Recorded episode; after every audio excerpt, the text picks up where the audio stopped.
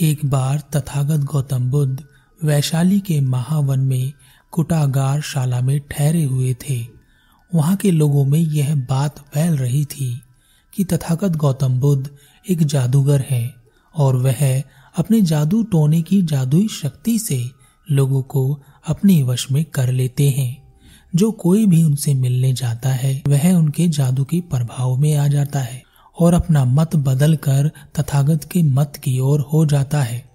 वहाँ रहने वाले एक व्यक्ति लिच्छवी ने जब यह बात सुनी तो वह इस बात की सत्यता का पता लगाने के लिए तथागत गौतम बुद्ध के पास पहुँचा और बुद्ध से कहा, भगवान, लोग कहते हैं कि तथागत एक जादूगर है और वह जादू टोना जानते हैं।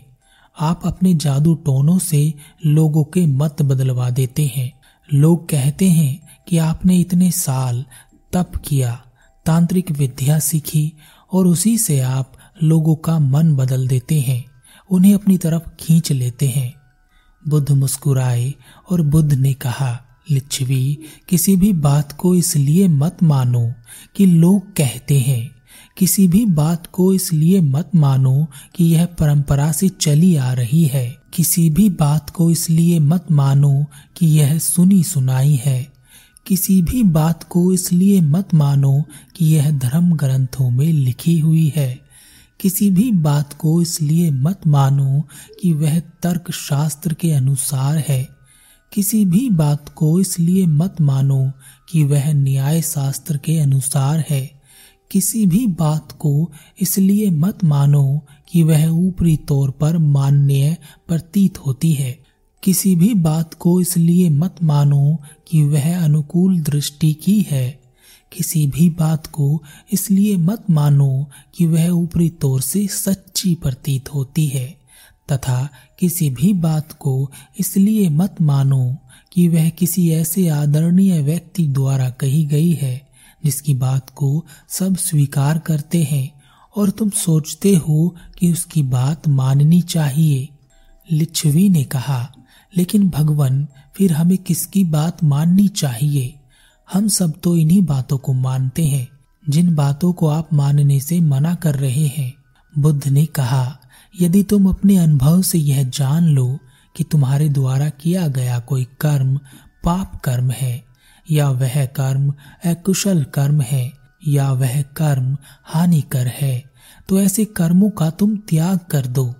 किसी भी बात को मानने से पहले अपने अनुभव में ले लो।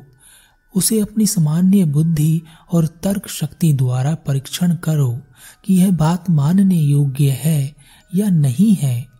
और जो बात तुम मुझसे पूछ रहे हो कि मैं जादूगर हूँ या जादू टोने करता हूँ तो तुम ही बताओ कि जो लोग मुझ पर जादूगर होने का आरोप लगा रहे हैं, क्या वह महत्वाकांक्षी नहीं है? क्या वह स्वार्थी नहीं है, जो केवल अपना ही भला चाहते हैं? लिच्छवी ने कहा हाँ तथागत, वे ऐसे ही हैं।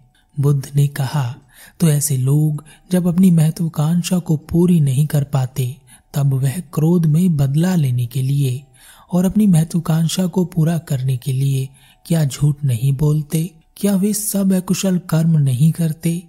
लिच्छवी ने कहा हाँ तथागत, वे झूठ बोलते हैं, उनके कर्म अकुशल होते हैं। बुद्ध ने कहा तो ऐसे लोग अपनी महत्वाकांक्षा को पूरा करने के लिए, उनकी महत्वाकांक्षा के बीच में आने वाले लोगों, उनके पथ के बीच में आने वाले लोगों के विरुद्ध षड्यंत्र नहीं रचते, और झूठे आरोप लगाने के लिए लोगों को प्रेरित नहीं करते। लिच्छवी ने कहा हाँ तथागत, आप बिल्कुल सत्य कहते हैं। वे लोग ऐसा ही करते हैं।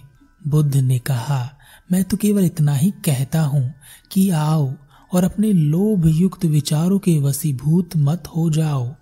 यदि तुम उन पर काबू रखोगे, तुम मन, वचन और कर्म से ऐसा कोई काम ना करोगे जिनके मूल में कोई लोभ छिपा हो। द्वेष और मोह माया के वशीभूत मत हो जाओ। इसलिए जो लोग मुझ पर आरोप लगाते हैं कि मैं एक जादूगर हूँ, जादू टोना करता हूँ तथा दूसरे मतों के अनुयायियों का मत बदल देता हूँ, वह झूठे हैं।